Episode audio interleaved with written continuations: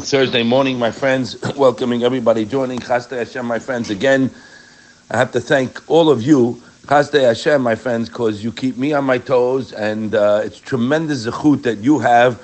Today, I got a bunch of messages again. Unbelievable.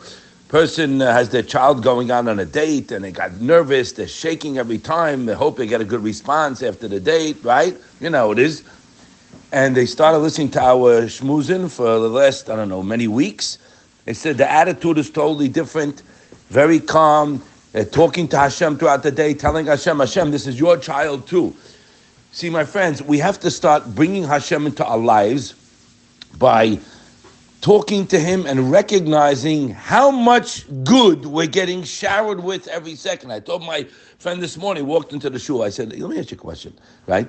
Do you know how much chesed, how much we have to thank Hashem? We could just walk into shul, sit down and learn or pray. You know what that means? There people are not healthy, lo they're sick. Hashem should give everyone a vash It's not automatic. It's a gift from Hashem. You can walk into a real Beit Midrash and, and every day, and, and Hashem's giving you this license to walk in and this berachah, tremendous. Hashem. We don't think about that. You got your phone out. Has shalom.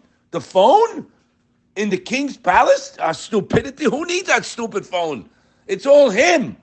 So at least when we're in Hashem's house, I'd imagine we want to act a little bit differently. But if we don't learn, my friends, Mussar, we're not going to act differently. So this is where we have to look at how much chesed we're having every second. We left yesterday shmuz, and we said that a person has to have Hashem on his mind, even for the small things, not just the big things. And that'll be the bitachon amiti. So remember, it's a work in progress. Someone said to me, you know, I worked on it, I worked on it, I worked on it, and Hashem didn't answer. What does that mean? What do you, what does that mean? You read the pasuk, didn't you? Kaver Hashem, chazach v'yametz libecha, v'kaver Hashem. Don't get down, get up. Come to Hashem. Doesn't matter he's going to answer you that second. It could, maybe yes, maybe no. I don't know if I'm holding there, but it doesn't matter. I'm relying on Hashem for X, right? I, I don't care if it takes time. You know why? Because Abba Bitachon is happy, tranquil, at peace, minuchata nefesh, eh, before he got a specific thing he needed. You got it? This is the benefit of bitachon, my friends. Please pay attention. Okay? As the Pasuk tells us, Im lo shiviti bedomamti, I'll translate it, nafshi kagamur ala kagamur nafshi. They asked the Gaon Mevilna, Mitzvata Bitachon HaKadosh but what is it?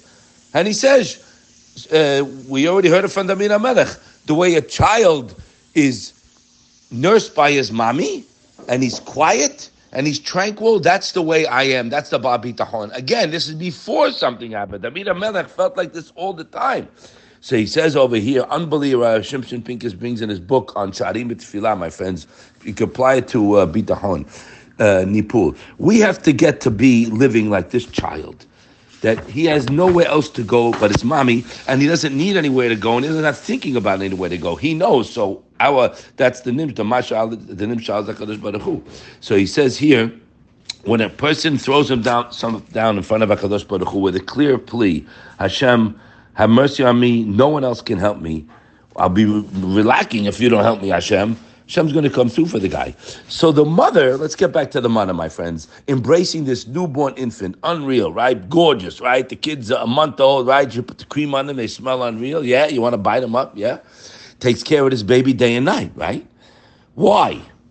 This because this baby is totally dependent on the mommy alone. So when this baby cries out in the middle of the night, and the mother's wiped out. You know, it's two in the morning. She had a very hard day. She's a tzaddeket with a bunch of other kids at, at the home. She hears a kid screaming. She gets out of bed right away. Why? Why? Because she knows the baby's dependent only on her. That's the reason. Pay attention to those words. Keep it in your pocket. That's why the mommy, when she's wiped out, gets up because she knows the baby. And then when the child goes older, uh, she's grumbling, yes, no, because she knows she's not a, totally dependent. The same is true with Hashem Barak, so to speak. When a person makes himself totally dependent on Hashem, like a newborn on his mommy, when you stand in tefillah with a clear feeling, my friends, that you can't do anything for yourself. I'm completely dependent on Hashem alone. You will never lack anything you want your whole life. And he goes over there, the commentators say that the reason that Kadosh Baruch answers orphans and widows, my friends, why does he answer orphans and widows? What does the pasuk say? If they scream out, they scream out to me, right? The verse mentions, he says over there twice, two screams. Why? Usually, when a person uh, does not, sorry, usually a person doesn't cry out twice, right? If he screams to Hashem once, Hashem doesn't help him. The yo-yo goes looking for other ways than get what he needs. But orphans and widows, he writes, don't have anywhere to turn. They cry out and cry again, and Hashem answers. Hashem wants the connection, my friends. Hashem's watching you. He's watching you. What do they do to people? So they see Hashem's not answering, them, and they, they go elsewhere. They go to a zero. So what did David HaMelech say? He says that's the same thing with every person, like an orphan, a widow. David HaMelech says, uh, For my father and mother have abandoned me, but Hashem will gather me. That's how he became a Baal Bitachon. He has no one to turn to other than Hashem. He doesn't cry out to Hashem and then go searching for other solutions. Yeah? Sound familiar? Rather, he cries out and cries out again, and Hashem answers. And that's the prayer from David. So we see over here, my friends, a big chidush. Rashi explains over there, a bomb. Listen to this. David HaMelech said that he conceals his problems from people in order to tell them to Hashem. I noticed in my own life. I, my, mother, my mother told me this. I didn't, never told anybody my situation, my challenge. Zero. How you doing? Unreal. And Hashem, and I talked to Hashem, and he always came through. Watch. He says normally a person in pain or he has a trial situation, he turns to everybody. This yo-yo, even people that he think can't even help him. Why? Miskin in his distress he makes his troubles known to all. Eh, maybe someone's going to help me. The guy lost it. But what did David HaMelech do? The opposite. He concealed all his tri- trials from everybody. Why? To emphasize that he doesn't need anyone. Only Hashem. That's all he needs. This is where we got to get on our heads, my friends. You're going to bang this message in your head, pound it away every day. I need nobody but you, Hashem. So what do you do? I always tell you, don't talk to people. Now, the Navi saying, what David HaMelech did, Rashi actually, don't tell anyone your, your situation. They can't help you. And why are you? Because you're not totally dependent on Hashem. So you think some bag of air is going to help you. That's why you say, yeah, it's tough. Do me a favor, please keep the mouth shut.